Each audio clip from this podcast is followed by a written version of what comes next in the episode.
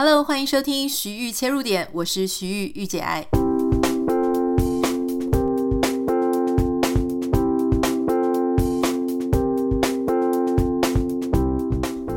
欢迎你收听今天的节目。这几天所有的新闻呢，都一直不断的在报道女立委受到亲密关系暴力，哈，或是有些人当然说，哎，这到底能不能够适用家暴法？好，这个不是我们今天要讨论的重点。这件事情呢，当然我们可以从非常多不同的面向，包含亲密关系暴力，包含就是恐怖情人哈，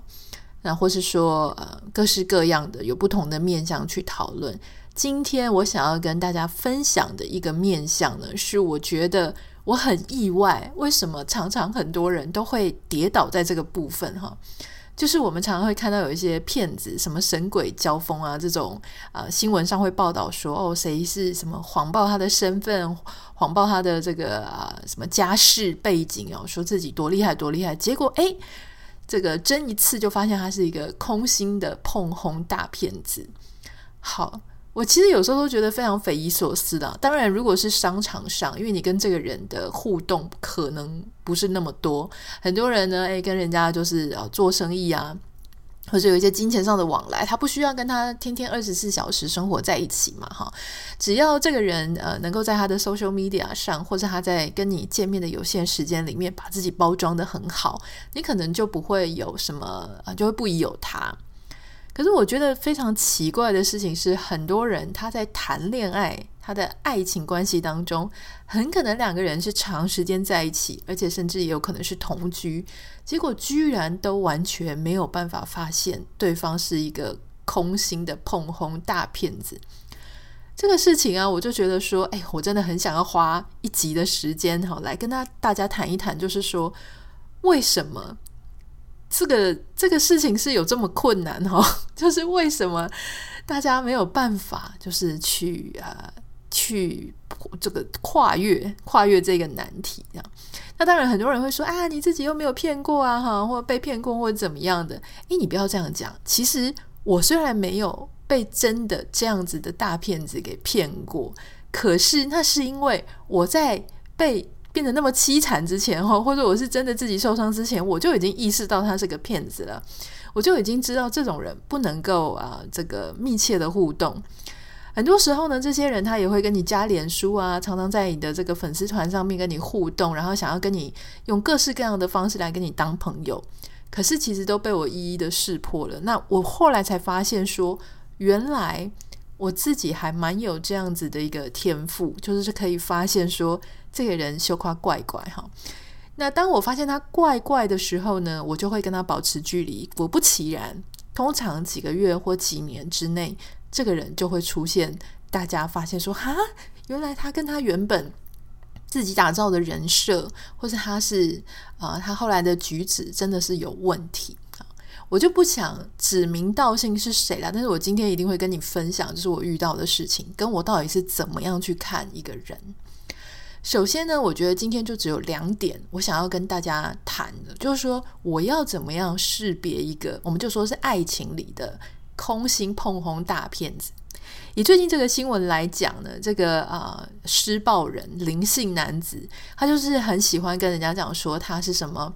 啊啊、就说他是板桥林家的后代啦，哈，或是暗示，或是明示，那会讲说他自己政商关系各方面都很显赫，甚至他还很有呃方法的去要来各式各样，就是啊、很多厉害人物的挽联，也邀请很多人哈，就是出席自己妈妈的这个丧礼或是公祭之类的，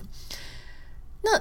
你就会想说，诶，那如果是这样子的话，就很容易被骗呐。我想要跟各位讲，如果这样子的形式哈，他自己诶很能言善道，或是他做出这样表面上的东西，你就能够被骗的话呢，表示你可能有一些点没有注意到啊。其实要判断一个人他是不是空心膨风大骗子。我觉得第一件事情，第一点非常重要的就是你要注意哈，除了他说的话跟他做的事情哈，所谓他说的话，这个不用讲嘛，就是他怎么去形容他的身份，哈，那他是很得意洋洋的吗？还是他是很低调的？那有些人你要注意哦，不是说低调他就一定很真实。有些人他甚至会假装很低调，其实要你去猜说他很厉害，但其实还是一个骗子。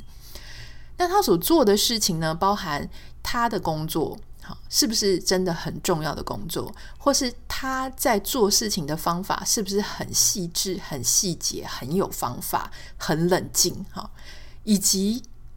如果他说。他很重要，他是一个非常厉害的角色哈，什么隐藏的呃背后的幕僚啊，或者说隐藏的幕后操盘手。那我想要请你注意，就是说社会上对他这样子的工作，他这样的身份，好，他们的这种工作跟身份，他的生活形态应该是什么？就说。他说的话，他做的事，以及他的身份有没有对应到他现在在工作的这种生活形态？这当中三者的逻辑有没有顺，有没有正确？好，如果你现在听得非常的啊、有一点一知半解的话，我想跟你举例哈。比方说，有一个人他说，这个是我自己真的遇到哈，就是某知名网红，我曾经跟他啊、吃过两喝过两次咖啡，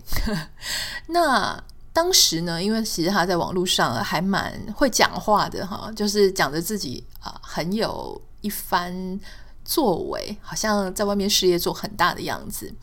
那他就会说哦，他跟什么什么大老板很熟啊。我记得印象很深刻，他跟我说他跟詹宏志非常熟啊，就是 PC Home 的老板，然后还讲了好多的不同的出版社的老板啊，然后还有一些知名台面上的人物，以及一些知名的网红。好。那他就说，其实他跟我说，他跟其他的什么出版社老板或是知名网红很熟，这个我都不意外，因为他自己本身也是嘛，哈，所以这个就叫做合逻辑。如果他是一个网红，他跟其他网红很熟，诶，因为他们之间会有 networks，会有连结，而且他们的这个身份地位，哈，就是说在社会上的位置坐标是差不多的，所以这个时候呢，他说他认识他们，跟他们很熟，这个哎，OK check，你会觉得说没问题。合逻辑，可是当他跟我讲说他跟詹宏志很熟的时候，哈，就是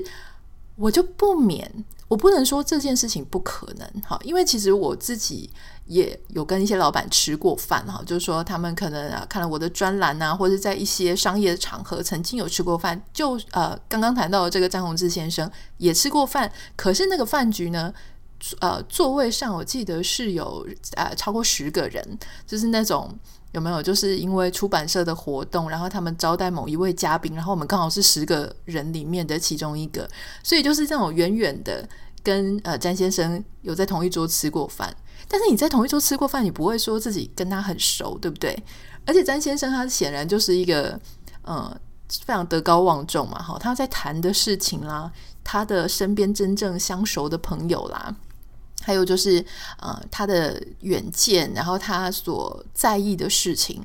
我觉得他是有他那个一定的高度的。所以当这个网红他跟我讲说他跟詹先生很熟的时候，我心里就打了一个非常大的问号。虽然我没有一开始就否定这件事情，但我心里隐隐约约的有觉得说，可能吗？哦，就是呃，如果要一个。这个身份地位哈这么高，然后学识这么渊博的啊、一位企业家，他跟你很熟，那想必你一定是有让他非常欣赏的地方，或者你有他非常呃赞赏的资源哦，或是他想要就是啊呃，希望你可以为他做事啊，或者总是他你们之间的连接应该会有一个呃合理的连接嘛，对不对？好。那结果他跟我讲了之后呢，我就心里想说，好，这一个我就先不打勾哈。我所谓的打勾，就是我先不判断它是合理或是不合理。但是我引起了我的好奇，所以我就开始跟这个网红继续聊天。我就想要了解说，诶，好，你说你跟詹先生很熟，那你的学识、你的素养、你的品味，你到底是什么东西吸引了人家愿意跟你当朋友？啊后来我发现呢，他跟我谈了老半天呢，都在谈各种网络上的八卦，然后他对其他网红做做的事情啊，其他的社群媒体，哇，了若指掌哈，很多我根本没听过的网红 YouTuber，或是啊各种大小八卦影剧版哈，追得非常非常的细节，也许 PTT 也在逛，D 卡也在逛，好，反正他就是知道这些各式各样的大小屁事这样。当我就是听完这些之后，我就问了他一个问题，我说：“诶，你的工作这么忙碌哈，好像看起来客户很多的样子，那你怎么还有时间去逛这些啊这些 social media 啊？而且了若指掌哦，立刻就是 follow 到。”就他那时候跟我讲说：“哎呀，我的专业就是在做这个嘛，我就是要了解各种社群媒体生态啊。”但不是，因为我我就我就我如果讲再详细，我觉得大家就要猜出他是谁了哈。但是我今天今天不是要讲他怎么样，我是要讲我们怎么判断这件事情哈。就事实上，我知道他的专业。我说他告诉大家他的专业其实并不是台湾的社群媒体。所以当他说他对台湾的社群媒体也非常熟，熟成这个样子的时候，因为我自己在广告公司工作过嘛。你说你对社群媒体很熟，应该是你对社群媒体好，你可能会知道几个。最近窜起的网红，但你真正熟的应该是后面的效果分析评估啦，然后怎么样去啊、这个也许你会知道很多的演算法，或是最近这些平台的各各种大小的事情，以及国外的一些趋势，不是这么 detail 的这种各每个人谁家里发生什么事情这种小屁事、小八卦哈，就是街头巷尾的这种呃这种八卦意识，你应该不是。专长应该不会是这个东西，所以当他跟我讲这个事情的时候呢，我就会判断，哇，他一天要花非常多的时间在社群媒体上去关注人家这些这么枝微末节的事。然后呢，诶，聊天起来，他又说他不喜欢看书，然后也呃，就是他所所喜欢的文本都是那种非常流行，然后非常大众，不算是很有深度的那一种。从这样子的过程当中，我慢慢就发现，他刚刚说他跟张宏志先生非常熟这件事情，应该不是真的。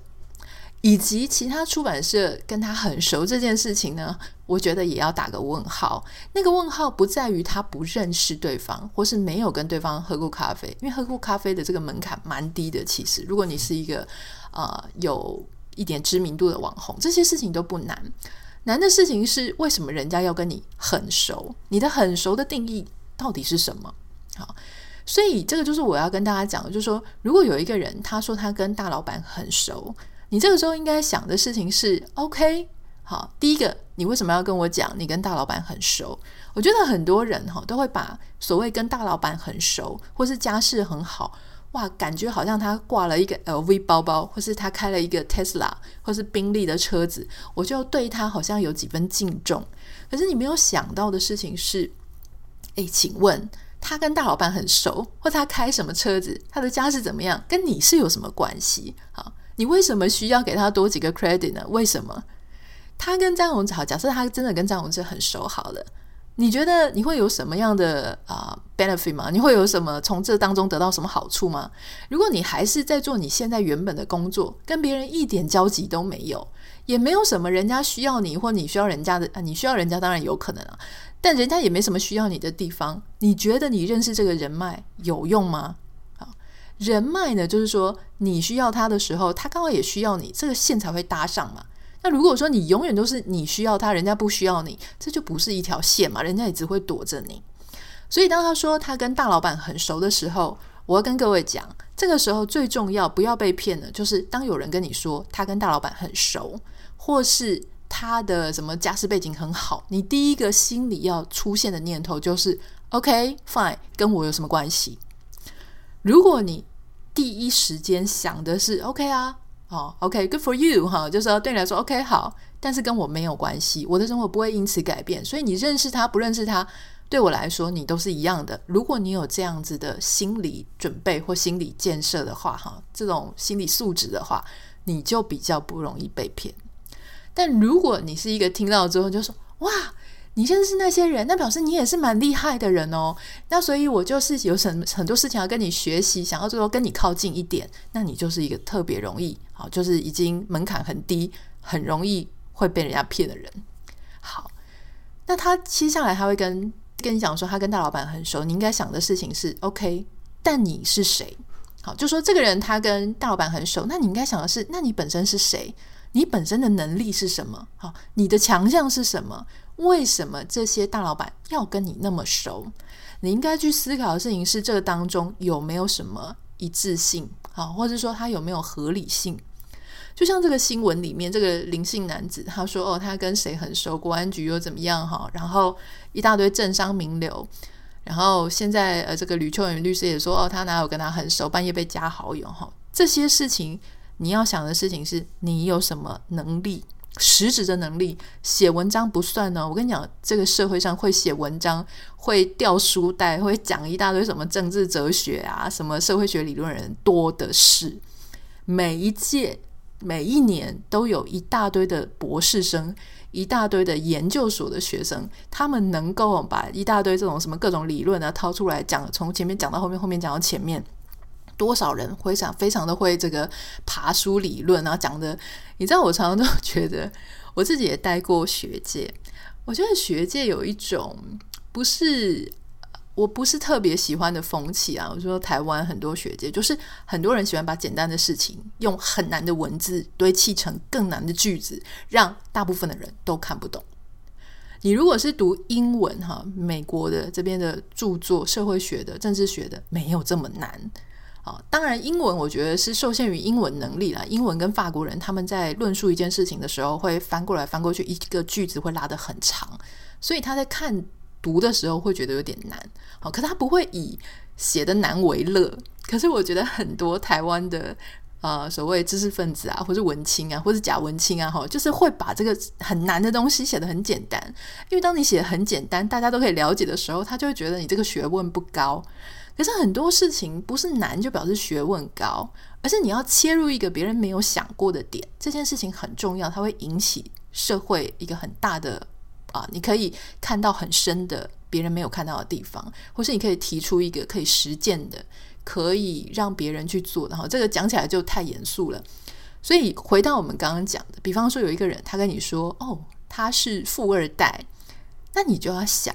一个富二代他真正的生活的背景会是怎么样？他一定有他其他富二代的朋友，对吗？好，他是不是念那些有钱的贵族的学校？他的英文程度怎么样？好，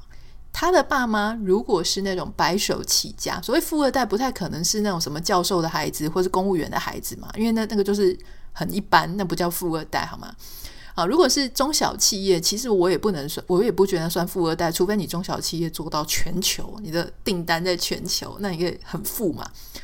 那如果中小企业顶多就是小开而已。好，如果有人跟你讲说，哇，他家境非常好，他是富二代。那请问你，他有没有独特的这个呃投资理财的观念？他有没有很踏实的呃这个资金金钱的管理概念？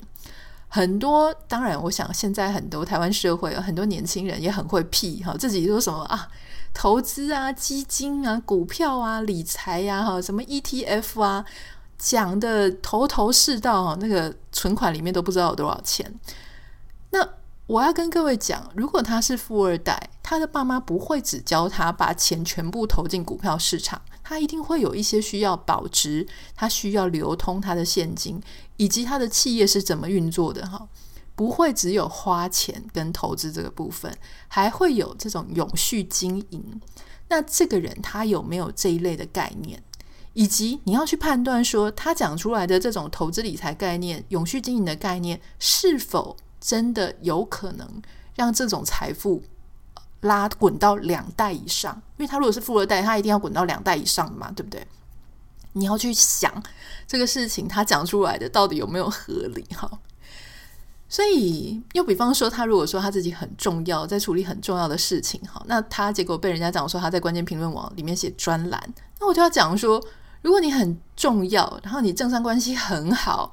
为什么只只写专栏呢？专栏不是大家都可以写吗？哈，就我要讲的说，大家都可以写，就是属于那种你是一个博士生，呃，或是像呃换日线的有很多专栏作家，有出国，然后你能够写出一些很不错的文章，你就可以当专栏作家了。这个事情不需要你很重要，你才可以做好吗？那你如果说你真的很重要，那你当总编辑不是更让人家觉得可信吗？对不对？所以我要讲的事情是，哈，我常常会遇到。其实是不能说现在常常，但过去之前在江湖上打滚的时候呢，我常常遇到很多人，好，就是真的讲话非常的膨风，而且很空心。那很多人都会幻想他自己非常的重要，很想要做大事哈。那有一些人他膨风，就是说，嗯，你会发现哈，有一些人他膨风的形式不太一样。有一些人他会假装说他自己哦有很特殊的人脉，就像我们新闻里面看到的。然后他做的工作什么国安局，你可以想象，如果他活在美国，他就跟你说他 FBI 或是 CIA 了哈。所以他就是他的事情不能被人家发现，所以他才要住在什么饭店里面之类的。这些人呢，我觉得都有点妄想症了哈。那这种妄想、幻想，他其实就是某一种程度来说，他是希望，他真心很希望他能够做很重要的事情，他能够成就很重大的事。可惜呢，他这样子非常高的自我期待，跟他事实上他的能力、他的际遇、他所现实处的身份地位，就是有极大的落差。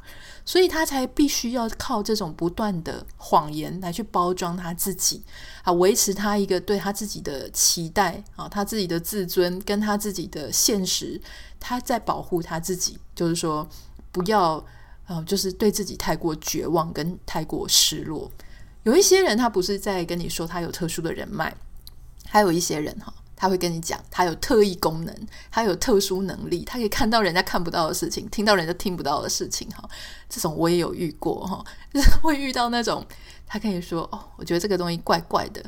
然后有鬼啦，哈，有灵啦，有有什么之类的，我就会觉得说，你知道吗？有一些时候，你就是因为你跟他越熟，所以你就越知道说这个事情是假的，因为。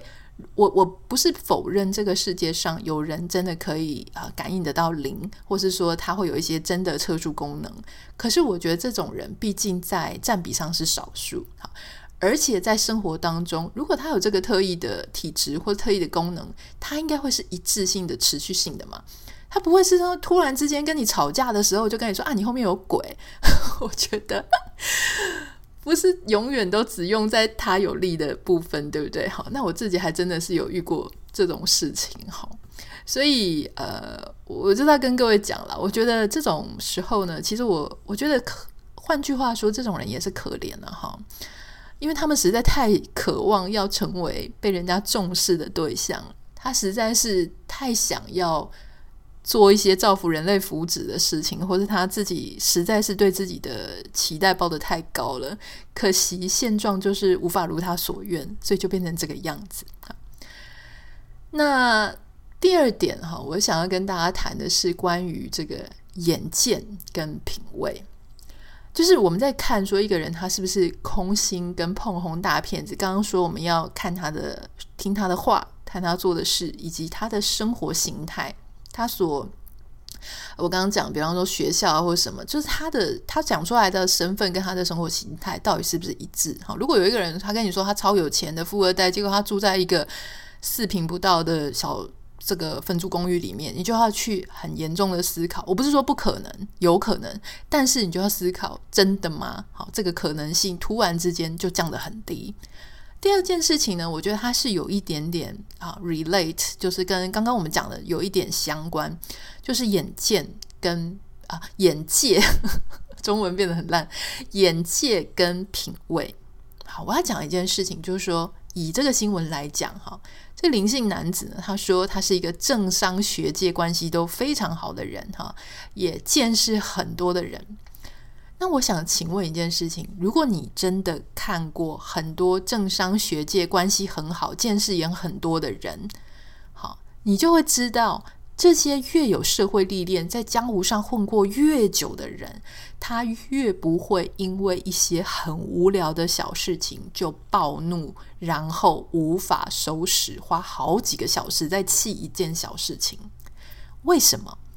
如果一个人，好，这个是反过来想。如果一个人他会为一件小事情纠结这么久，花这么多时间，让自己无法平复的话，这种人他是没有办法做大事的。因为大事，所谓的大事，永远都不是体积很大叫做大事。所谓的大事，就是很复杂的事情，它会牵扯到很多人的事情。我们也知道，人一多，人说人多必有白痴嘛，就是说人一多呢，就会有能力好的人跟能力差的人，意见少的人跟意见多的人，所以他必须，如果他是个做大事的人，他早就已经很习惯要处理各种琐碎、麻烦、不如己意，到处要去啊、就是让两方、三方各种不同意见要去融合的人，他必须要去找到共识跟共通点，哈，他必须要去接受很多呃每个人能力值的差异，这个他早就已经。培养他自己的心性，成为一个不会那么容易生气的人，所以这事情就不合逻辑。如果一个人他这个江湖上已经看了很多，他怎么可能会因为一种小事情就暴怒？他应该是见过很多人，好，这个形形色色的人都看过，他会培养出包容力是更大的。那你知道很多人，我们说为什么电影上面哈这种梁朝伟常演的角色啦哈，或者说什么一些呃大牌明星哈年长一点的明星，他们会演一些就是啊、老江湖。老江湖他的形象是什么呢？其实他真的就是真实生呃生活的反应。就是老江湖呢，他很多事情他会知道，但是他不会点破。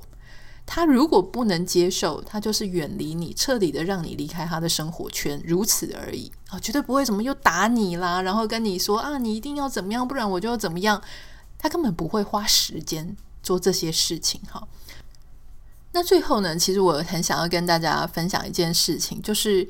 在这一个新闻当中哈，那立伟的妈妈就有提到说。嗯，她其实就人生当中就交这么两个男朋友，然后从小到大念书都念得很好，都不用操心，然后也知道不能乱交男朋友哈，然后后来才开始谈恋爱，结果就遇到这种渣男。有一件事情要跟大家分享，就是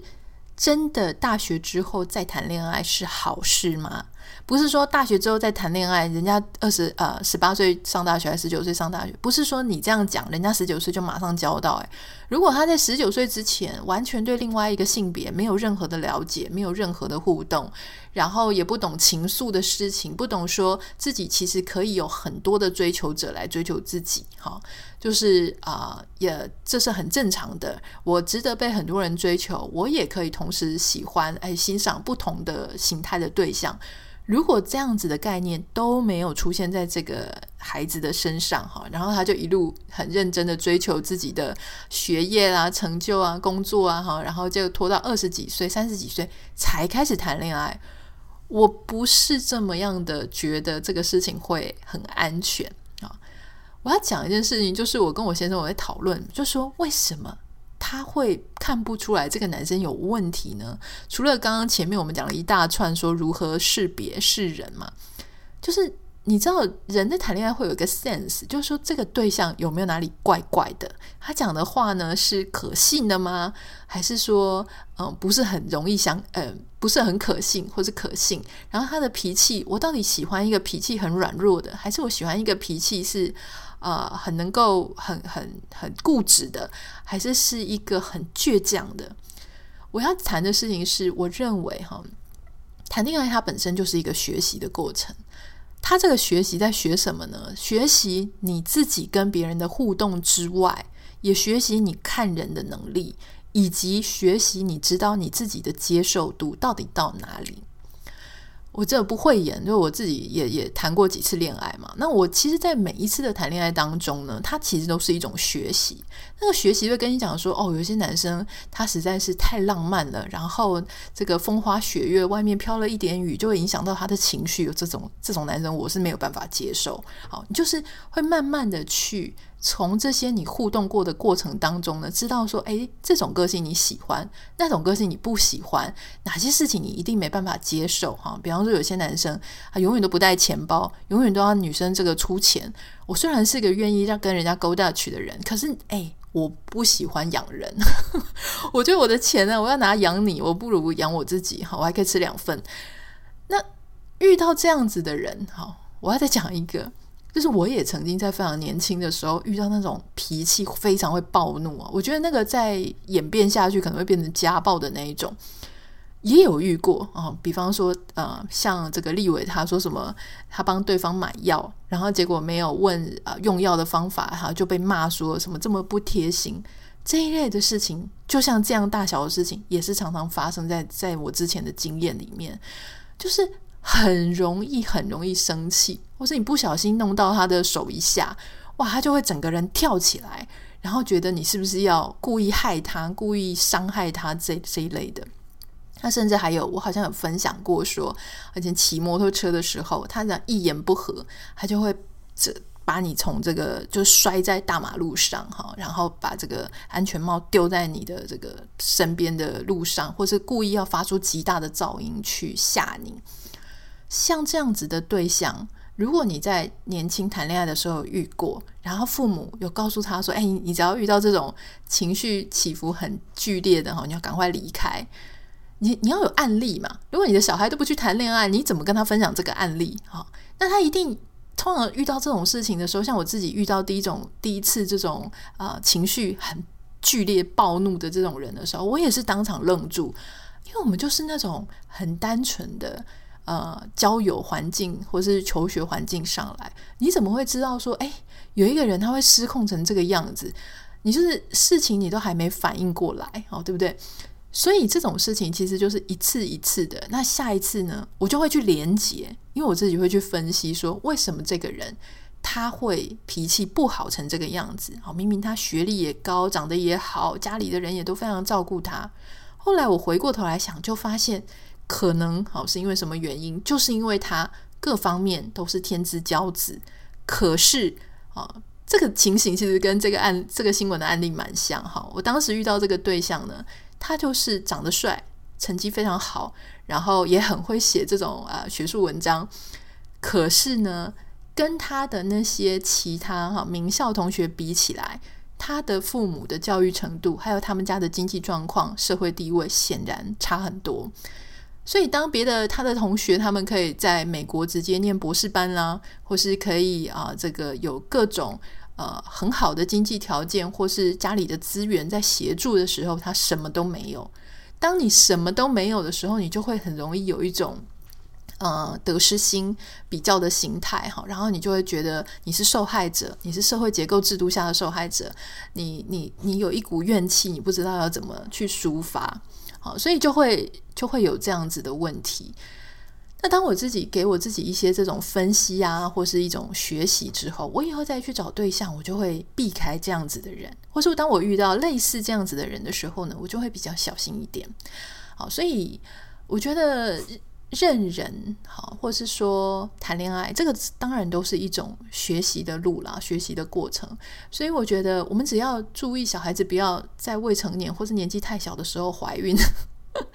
太小的时候怀孕哈，我我觉得大部分的家庭是没有办法帮助说啊、照顾照顾那个孩子啊，或是说呃他能够一边担任父母，又一边让自己把自己的学业或者想做的事情完成，这个是比较困难的哈。那所以我想，我们也不要把小孩子绑得太紧，他才不会失去很多哈这种所谓社会大学的学习空间。好，今天不小心就跟大家分享很多，希望这一个主题能够跟你啊、有一些共鸣。我相信你可能也在成长的路上，哈，也许是感情，也许是商场上也遇到很多这种空心碰红的大骗子。我很期待你可以跟我在我的 Instagram 上面跟我分享你的故事，哈，我们可能会挑选几个，我觉得你知道这种故事都非常匪夷所思，而且。事后想起来都很好笑啦，就是当场你会觉得说自己怎么那么白痴哈？如果你是被骗的话，那如果你没有被骗的话，你心里也会很气啊，想说你是把我当智障是不是？你怎么会想说我这样就可以骗到？所以不管是有被骗没被骗，都欢迎你可以跟我分享你的故事。我的 Instagram 账号是 Anita 点 Writer A N I T A 点 W R I T E R，也欢迎你帮我们把这一集分享给你的朋友，以及帮我们在 Apple Podcast 上面留下五颗星给你的留言。那我们就下次见喽，拜拜。